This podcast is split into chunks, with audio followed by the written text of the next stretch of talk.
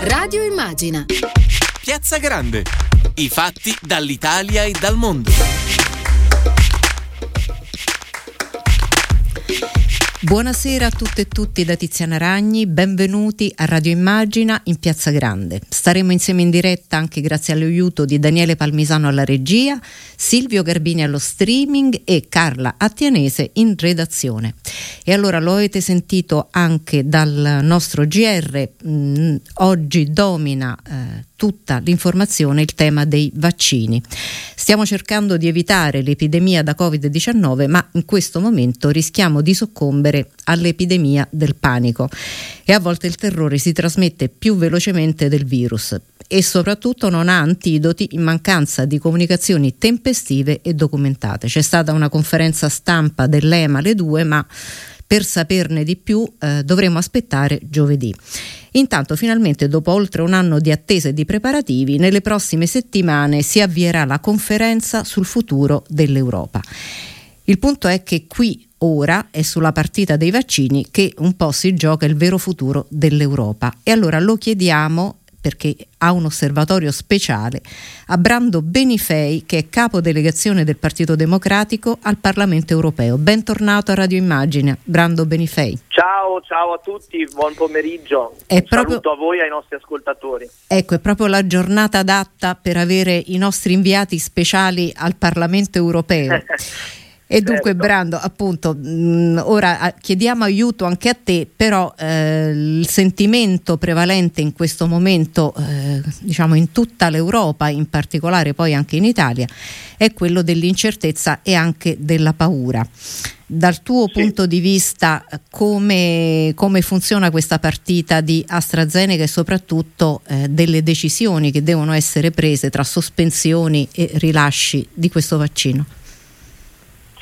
Ma io credo che dobbiamo riportare le cose nella, nella, dimensione giusta, nel senso che giustamente di fronte ad alcuni eh, casi che hanno sollevato attenzione c'è un sovrappiù di verifica. Vorrei essere molto chiaro e ricordare una cosa. Eh, il Regno Unito ha vaccinato più velocemente di noi, nel senso che è più avanti nella campagna vaccinale, perché ha fatto una scelta diversa Regno Unito già da prima ha scelto di fare meno mh, test, di accettare la, il rischio dell'utilizzo dei vaccini con meno controlli. Eh, il, il blocco europeo dell'Unione Europea ha fatto una scelta diversa, più tempo per essere certi della sicurezza dei vaccini. Quindi già questo prima. Hm? Adesso, eh, a causa di alcuni casi eh, che hanno destato attenzione, si è deciso mh, seguendo anche la, la, la, l'EMA, l'autorità europea, di fare una, delle verifiche e alcuni paesi hanno deciso in via precauzionale di sospendere. Ecco, però il punto da cui bisogna partire è che il 99,9999, tanti 9 ancora, dei, eh, di coloro che sono stati vaccinati già oggi con AstraZeneca in Italia e nel mondo non hanno avuto reazioni avverse. Effetti collaterali gravi di alcun genere e sono oggi salvi da una malattia che invece ha fatto 100.000 morti solo da noi. Quindi questo è un quadro eh, diciamo reale della situazione, il resto è eh, irrazionalità. Ecco. Io eh, mi rendo ben conto che non bastano i numeri e quindi bisogna riuscire a restituire un senso di sicurezza e di certezza alle persone. Per cui oggi io credo che la cosa fondamentale sia la rapidità. La, l'autorità europea deve entro, eh, l'autorità per i medicinali deve assolutamente entro brevissimo tempo dare un risposto definitivo su questo tema delle, delle possibili causalità e eh, dissipare i dubbi. Però i numeri sono quelli che ho detto e dobbiamo ricordarli. No, non solo, la... ne aggiungo anche eh, altri io, Brando, che eh, appunto ci dicono che il Covid provoca 20.000 morti ogni milione di contagi, quindi un tasso altissimo, e ci dicono anche che esatto. solo 10 su un milione di vaccinati muoiono di Covid, cioè 10 persone su un milione perché la copertura non è stata efficiente. Quindi è chiaro che purtroppo il vaccino, purtroppo e per fortuna, è la nostra unica via di uscita. Mm, su quel dato che però hai dato tu, eh, su quel 32% di inglesi già immunizzati, io ti aggiungo il 25% degli americani, eh, cioè 3-4 volte di più dei cittadini dell'Unione Europea. Su questo alcuni osservatori e mh, studiosi offrono un'altra eh, chiave sulla quale riflettere e cioè dicono in realtà l'Europa è rimasta anche un po' indietro nella ricerca, nelle bioto- biotecnologie e se eh, in America e mh, nel Regno Unito quello è stato possibile, è stato possibile anche perché la, le fiale sono state fornite da grandi aziende farmaceutiche della stessa nazionalità. Quindi, come dire, ce l'avevano in casa perché sono più avanti nella sperimentazione. Quindi un po' in Europa eh, noi paghiamo un conto antico, un conto che arriva un po' da lontano, non è della pandemia, quello di essere rimasti indietro forse rispetto ad altre mh, realtà sulla ricerca e sulle biotecnologie. Ma questo aspetto secondo me esiste ed è ovviamente un pezzo però della spiegazione, mm. un pezzetto diciamo, perché poi eh, alla fine come ho detto anche noi se partivamo prima eravamo più rapidi e, ne, e se avevamo meno eh, diciamo... Dovevamo assumerci un rischio ancora maggiore. Voluto, mm. Sì, io dico che noi abbiamo voluto essere più eh, scrupolosi rispetto alla, a scrupolosi rispetto ai nostri cittadini. Aggiungo che chiaramente eh, il fatto di avere un'unione che è disunita rispetto agli Stati Uniti e rispetto al Regno Unito che si è mosso singolarmente. In questo quadro l'essere da solo gli ha dato una libertà mm, eh, eh, di un di certo movimento. tipo, che eh, in questo caso in maniera contingente la, eh, la, eh, gli ha dato una, una, una libertà diversa perché noi abbiamo avuto un quadro dove non potevamo eh, lo abbiamo detto con chiarezza, noi se avessimo scelto di fare una campagna di acquisti ciascun paese per i fatti propri avremmo avuto molte meno dosi e molti più costi. Voglio ricordare che oggi in Italia, ed è per questo che il governo ha accelerato, abbiamo il problema non di non avere le dosi dall'Europa o non so da chi, mm, ma che non vengono usate in alcune regioni, cioè in alcune regioni le dosi sono nel frigo. Eh, mentre eh, ovviamente oggi il tema è eh, chiarire la sicurezza dei vaccini, ma anche fare in modo che per i prossimi mesi, che quando la, la campagna deve aumentare moltissimo anche la sua eh, capacità di azione giornaliera di somministrazione, le dosi ci siano e quindi anche le case farmaceutiche devono rispettare i contratti. Cioè a me ha colpito, eh, voglio dirlo con chiarezza a chi ci ascolta, che alcune forze politiche, sia del governo sia dell'opposizione, parlo delle forze di destra, hanno detto con chiarezza che eh, alla fine, la, dal loro punto di vista, la colpa è della Commissione europea che doveva fare contratti più, eh, più aggressivi. Mm. Intanto, intanto eh, la Commissione li ha dovuti fare con la supervisione di 27 governi. Questo non ha aiutato. Avere un, un governo solo, avere una Commissione europea con più forza, di questo parleremo anche nella conferenza sul futuro dell'Europa, forse ci avrebbe aiutato. Ma poi io dico oggi ce la dobbiamo prendere con le istituzioni e quindi poi con l'interesse dei cittadini o con le aziende che devono rispettare i contratti. Io dico che dobbiamo chiedere alle aziende di rispettarli i contratti ed è e AstraZeneca purtroppo è stata al centro delle cronache non solo per quest'ultima questione che, di cui stiamo parlando, ma anche perché ha fatto grandi ritardi nell'arrivo delle dosi. Quindi come dire, il tema è molto complesso e articolato, ma quello che io mi sento di dire da, tutto, da tutta questa vicenda è che oltre al fatto che dobbiamo agire per risolvere, al di là di tutto, no? la questione più importante è risolvere eh, e far arrivare più vaccini possibile, eh, però è anche il tema di un'Europa più forte come garanzia per essere più forti anche in contesti così te- difficili come quello che abbiamo vissuto in questo, in questo momento. Un'Europa più unita che possa così fare come altre parti del mondo, che con l'unità e con una, dire, una forza d'urto maggiore eh, hanno, sono riusciti a fare anche meglio alcune cose in questo momento arriva a supporto per dividersi con te l'onere di rispondere a questi quesiti impegnativi e lo salutiamo, il senatore Gianni Pittella, senatore del PD Benvenuto a Radio Immagina Gianni Pittella. Grazie, grazie. E Gianni Pittella è stato anche vicepresidente. Ciao Gianni. Eccolo. Ciao, ciao Brando. È stato vicepresidente vicario del Parlamento europeo e poi ho scoperto solo oggi eh, che chiedo venia, è laureato in medicina. È così Gianni Pittella? Certo, che Quindi, così è eh. specializzato in medicina legale e delle assicurazioni. oh, ecco, e quindi diciamo forse qualche elemento, non, non che sia specializzato né in, in no, eh, materie no, immuni. Non sono un esperto ecco. in... Eh, Beh, io avevo letto invece materia. una sua presa di posizione quando il governo Draghi ha deciso di bloccare l'export delle dosi di vaccino sì. AstraZeneca verso l'Australia e ehm, lei aveva fatto una dichiarazione nella quale aveva detto io ho sostenuto con grandissima convinzione la Presidente von der Leyen e la Commissione e continuerò a farlo però quando a mio giudizio sbaglia non posso tacere e quindi diceva il mancato rispetto degli impegni assunti e i ritardi accumulati da parte delle aziende farmaceutiche coinvolte rischiano di essere un colpo terribile che sfarina il patrimonio di reputazione che le istituzioni europee avevano anche accumulato e ce l'hanno ancora col Next Generation EU. Sì, ecco. il punto è quello che ha detto il nostro capodelegazione Brando Benifei, e cioè che non si può essere principe senza scettro, cioè noi dobbiamo fare... Pronto? Ecco, forse è caduta la linea no. con Brando Benifei, ma noi andiamo avanti.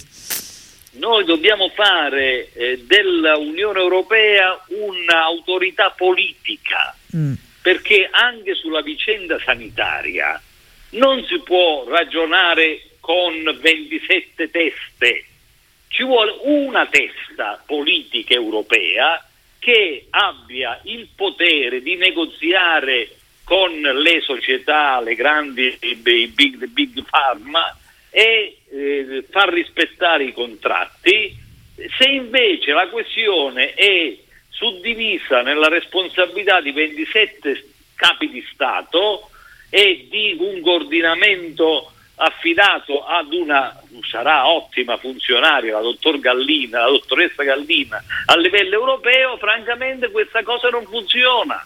Quindi come io ho detto, eh, l'Europa ha dato il meglio di sé quando ha fatto il programma Next Generation EU e ha messo sul campo 750 miliardi per la ripresa e la resilienza, facendo anche il, le emissioni di titoli di debito, che è una cosa rivoluzionaria perché introduce politiche fiscali a livello europeo, così dico dobbiamo costituire un'autorità sanitaria europea che abbia il potere conferitogli dagli Stati nazione e abbia il potere di fare subito l'accordo con il contratto con, con le, le, aziende farmaceutiche di fare la produzione del vaccino in Europa e poi di agire anche su altre questioni. Il cancro è un'altra grande questione e anche altre patologie che ci sono. Non possiamo eh, eh la, la, lasciare in piedi una sanità che viene gestita da 27 governi e noi in Italia poi abbiamo anche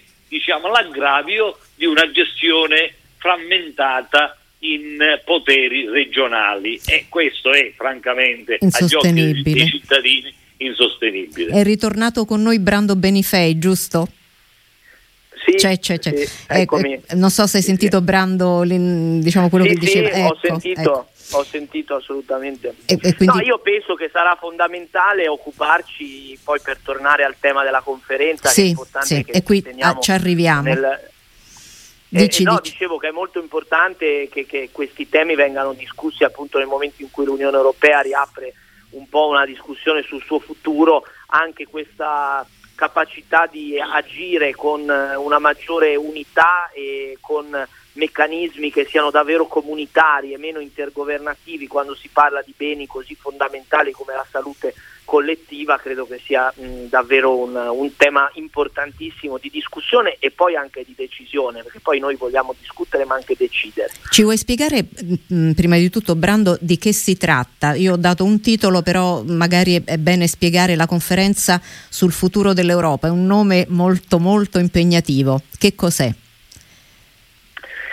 Sì, allora la conferenza sul futuro dell'Europa nasce da un impegno che è stato chiesto eh, dai gruppi politici europei e sulla scia di alcuni, devo dire, alcuni leader politici che avevano supportato quest'idea anche fuori dal Parlamento europeo, anche in alcuni governi, eh, per eh, dare l'ok alla presidenza von der Leyen, che come ricordate è iniziata prima della pandemia in un mondo anche diverso, noi come gruppi politici, in primis il nostro, abbiamo stabilito che poteva partire la nuova Commissione europea, la nuova attività, con una condizione imprescindibile, cioè che si lavorasse da subito per far partire una conferenza sul futuro dell'Europa in cui discutere di come rendere l'Europa più adeguata ai tempi di oggi, nel suo funzionamento, nei temi di cui si occupa, nel modo in cui decide ehm, eh, su, su questioni fondamentali per i cittadini. Poi è arrivato il test della realtà, se vogliamo, no? la conferenza si è ritardata eh, molto in termini di tempo, alla fine inizierà a 9, 9 maggio, maggio mm.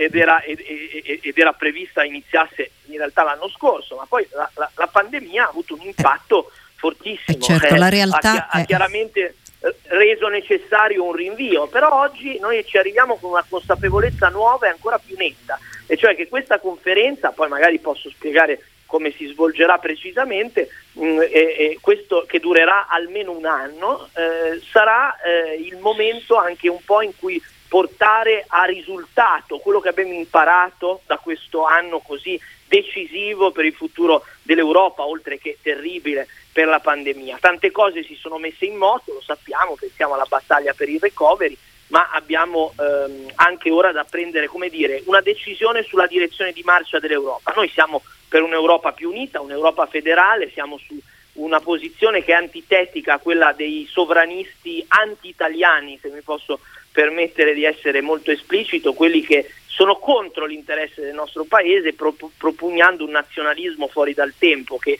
non, che non porta sovranità ma solo paura, solo disagio, non, non, la sovranità che invece noi vogliamo riconquistare con mm, un, un impegno che ci ridia forza mettendoci insieme ma davvero, non l'Europa a metà che abbiamo oggi ma un'Europa davvero molto più, più forte e più unita. Anche questo perché... è un po' lo spirito con cui noi ci andiamo, ma sarà un dibattito complicato. Ecco, da questo punto di vista lo chiedo a tutte e due, ehm, domenica nell'assemblea del PD che poi ha eletto Enrico Letta, Letta nel suo discorso di presentazione tracciando l'identikit del PD che vuole costruire, l'Europa come eh, ovviamente era prevedibile non solo l'ha messa al centro, ma come fosse davvero una delle due architravi sulle quali ehm, costruire e continuare a costruire il partito.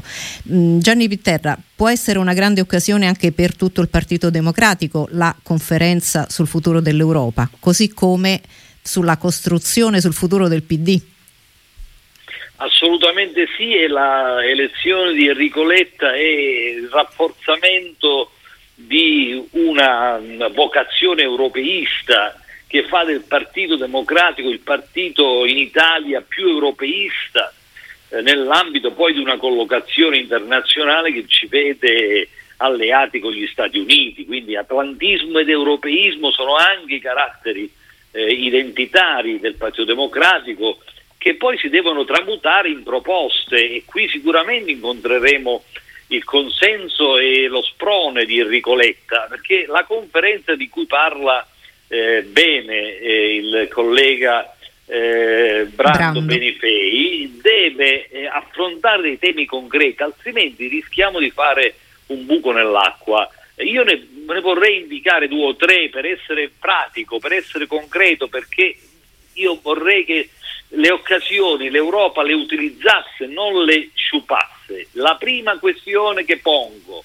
è la questione relativa all'unione fiscale. Abbiamo lanciato i titoli di debito per, fare, per finanziare il programma dei 750 miliardi. Ora noi dobbiamo dotarci in maniera strutturale di una politica fiscale e avere diciamo, una politica fiscale europea. Secondo, dobbiamo avere una politica per la difesa europea, dobbiamo avere un esercito europeo che ci garantisca, che ci garantisca anche sul piano della sicurezza, la sicurezza non tanto contro, nei confronti dei cannoni, delle pistole, delle armi, ci sono armi chimiche, armi batteriologiche, armi di virus, di batteri che possono, come dimostra il coronavirus possono infilzarci, penetrarci e farci morire. Ci vuole una difesa europea anche da questi pericoli.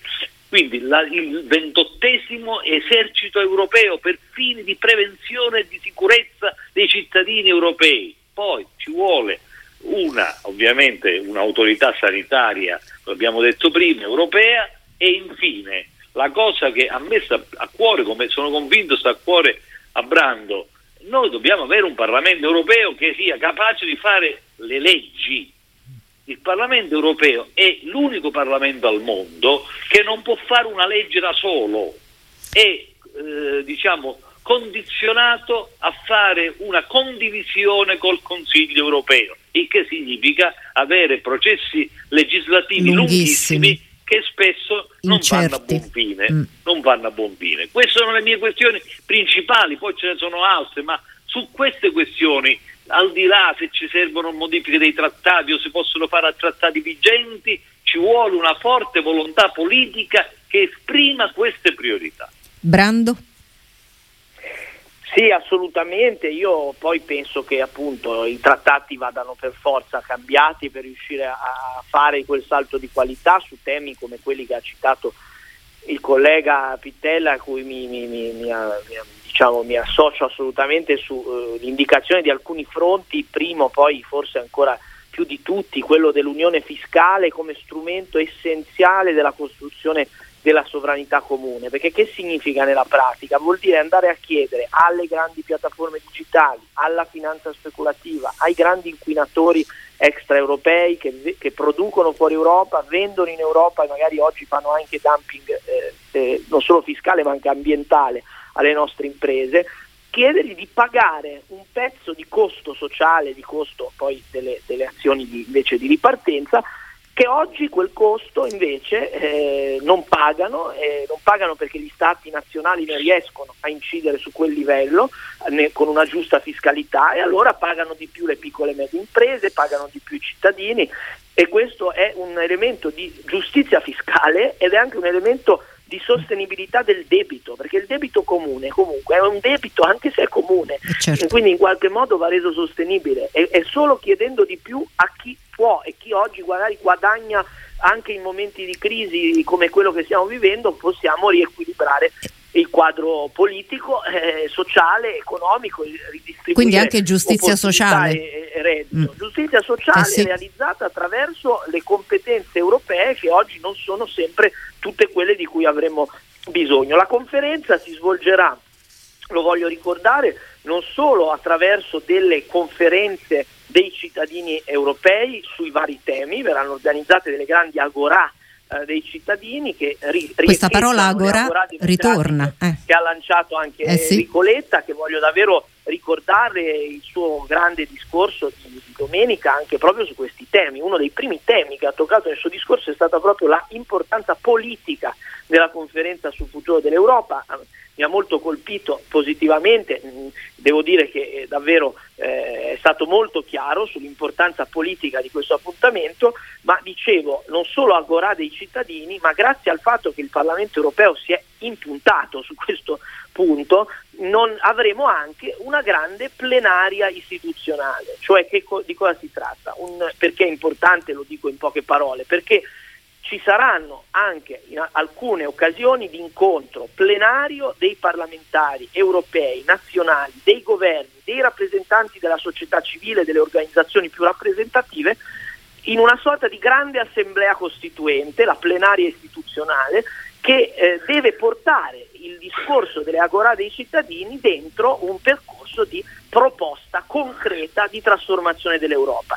Eh, alcuni governi non volevano queste grandi plenarie istituzionali perché sanno che appariranno per quello che sono dei grandi momenti costituenti per il futuro dell'Europa, eh, co- fuori anche dal controllo magari di visioni di breve termine. Ecco, questa grande ambizione deve essere quella che deve guidare il Partito Democratico nel politicizzare, nel dare un seguito a questo impegno per l'Europa nella concretezza, come abbiamo detto, che deve contraddistinguerci, perché l'Europa non può essere solo un sentimento appunto un, o un'appartenenza ideale, ma il contesto vero in cui batterci per le nostre idee, per i nostri valori, quelli del nostro Partito Democratico, quelli della Costituzione, quelli della Carta dei diritti fondamentali dell'Unione. Ecco, la conferenza deve darci gli strumenti per fare un passo avanti in questo senso. Gianni Pittella, invece, e chiudiamo eh, il nostro incontro di stasera, abbiamo ascoltato il, um, la base programmatica per la conferenza sul futuro dell'Europa, invece il primo requisito necessario per il futuro del PD?